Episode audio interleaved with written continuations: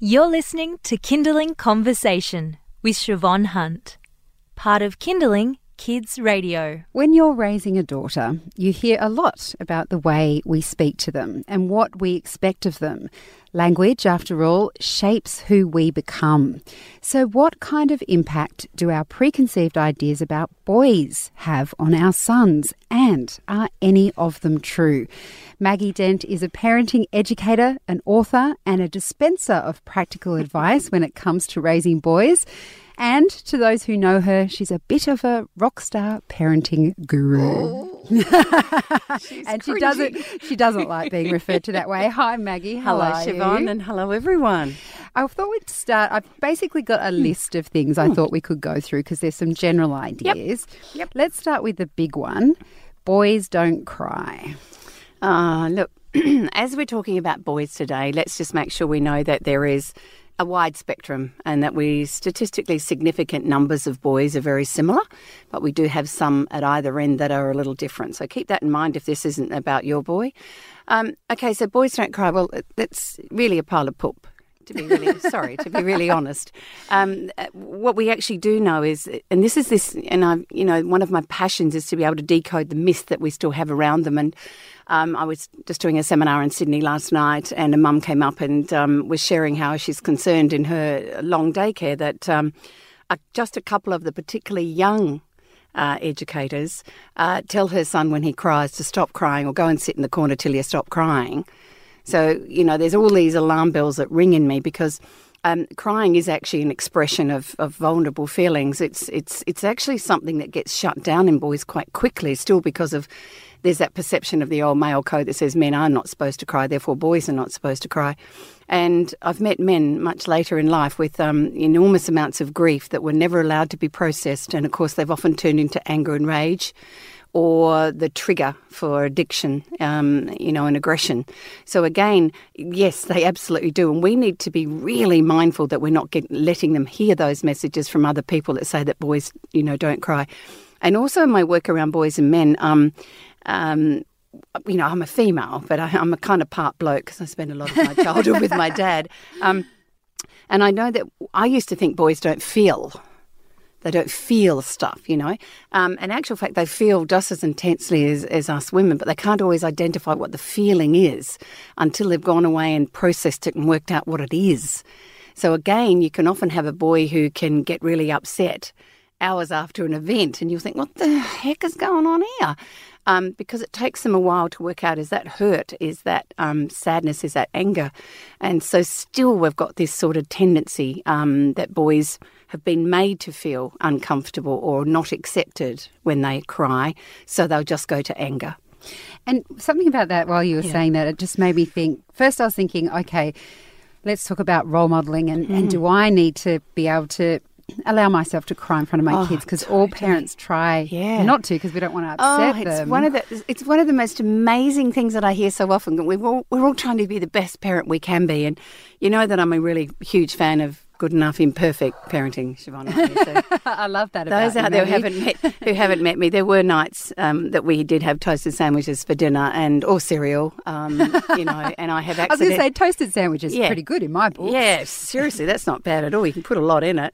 Um, you know, I've shut their fingers in car doors. I've forgotten their lunchbox. I've forgotten book week till the night before and had to draw things on pillowcases and they said it sucked. So I've failed in those moments as well. But one of the things, because I also have a, an incredible background around death and dying, I've worked in palliative care, helping people die and facilitating death. I've also um, worked in the funeral industry and I've also, you know, been a celebrant to over 400 funerals. And one of the things I kept noticing was sometimes a child would say to me in my counselling room, Why didn't my mummy love her mummy? And I'd say, What do you think? That? Because she never cried. So, my message to you is that if we're not honest to our emotions in front of our children, and also the bottom line is, of course, the hysteria isn't something I recommend, but at times feeling sad and not brushing it away or hiding in the bedroom and saying, Look, mummy's just feeling a bit sad today because I'm a bit overwhelmed with all the stuff going on. And you know, you could help me by giving me a hug. We're, we're already teaching our children about emotional literacy. We're teaching them that sometimes even grown ups have big, ugly feelings that they get, that they struggle with. And I think that's incredibly important in front of boys because emotions are a bit mysterious to them and it takes them a lot longer to work out what they are Um, and, and yeah. does it make a bigger impact if it's a father that cries? Oh, look, we love both of them. and isn't it a beautiful time to be a father? It's just, oh my goodness. And, and I look out at my audiences now, and there's just so many dads coming. And, and people sometimes think they're all getting dragged along. And I said, probably only the first time. Um, what they're wanting to be is they want to be the dad they wanted when they were a little boy. And if their dad was emotionally distant and tough, they don't want to be that, but they're not quite sure what, what the alternative is. So my challenge is that, you know, if if we've got boys, we do need positive father figures if we can have them. But the way to get a father to be the loving father he wants to be is not by nagging and criticising him when he's unable to, when he goes to default to his father's way of parenting. Does that make sense? So again, our boys are not only watching their dad, they're also watching their mum. They're also watching people around them, and that's why I want emotional honesty in our classrooms and our schools and those sorts of environments where people are able to talk about. You know, there are times we get really sad with big things, and sadness is okay for us to cry, and sadness is okay to ask for a hug. These are sorts of things around vulnerability. This is the biggest one we've got to unplug for boys is that when you're vulnerable, you're not wrong, you're not bad, and that um, we can support boys equally as well as girls because it's a really big one around suicide is that men when they feel really um, incredibly useless and, and vulnerable and worthless think it's better if they leave and that's a we need to start that right early. So this is one of those things around boys that boys can't cry. We need to let them be okay with all their feelings, uh, the same as we are with girls. Um, and again, it's this gradual coaching, emotional coaching for all our children. You know, birth to seven. You're listening to Kinderling Conversation. I'm speaking with Maggie Dent, who's a parenting educator, author. She um, is really, well, she's great with all kids, but we love speaking to her mm. about boys, particularly because she raised four herself. Yes. so she knows what she's talking about.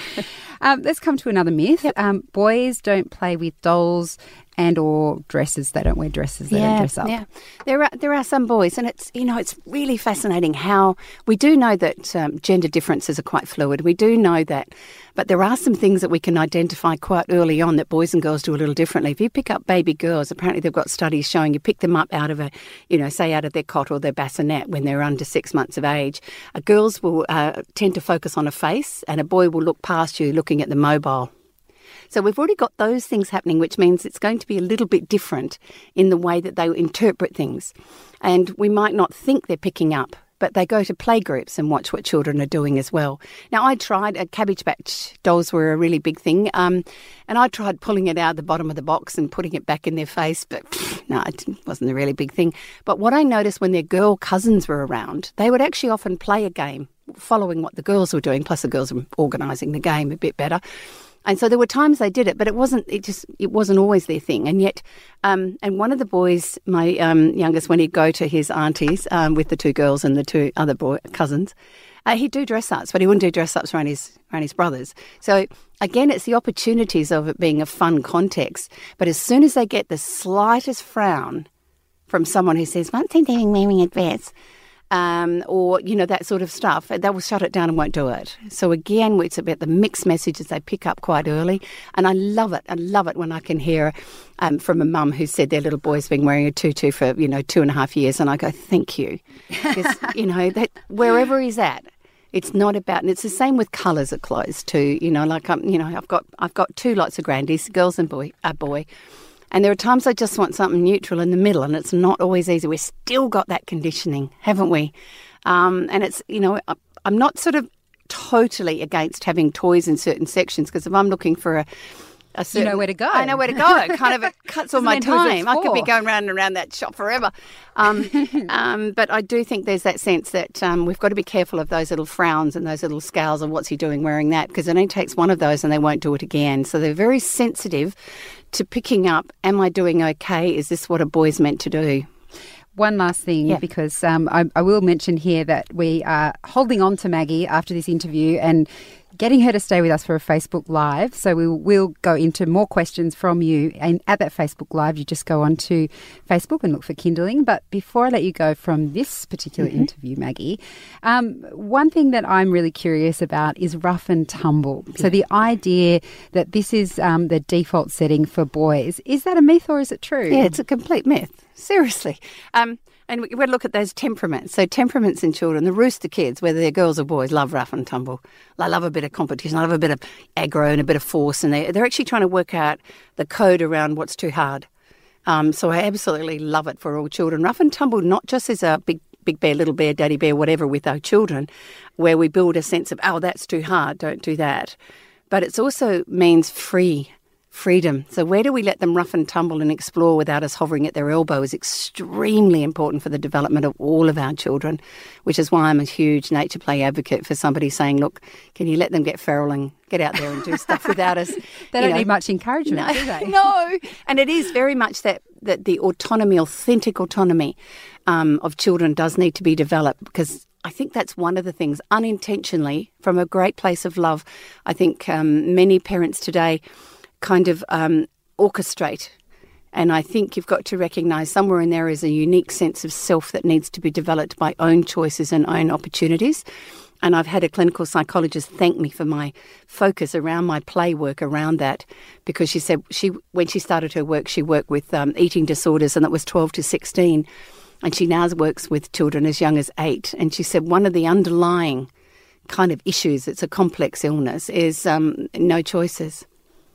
I wasn't able to be free to build this this way or that way or leave the cubby up for a week and just make the house feral because we had to keep it tidy. And so it's a big message around where are my opportunities for children to be able to be completely free, to be able to create, you know, build things, pull them apart, put them together, and not be neat and tidy and and jump on their sibling. And oh, absolutely, and me. Actually, I'm sure there's more. you know, that's how boys show their love. It's called aggression nurturance. I just want to run into you and say, "I love you. I miss you." Sorry if it hurt. Both of my kids do that. Maggie, thank you so much for your time today. My pleasure, Shevonne. You've been listening to a Kinderling Conversation podcast. We'd like to reach as many parents as possible, and you can help us by giving us a review wherever you downloaded this episode. It means that more people can find us. I'm Shevonne Hunt. See you next time.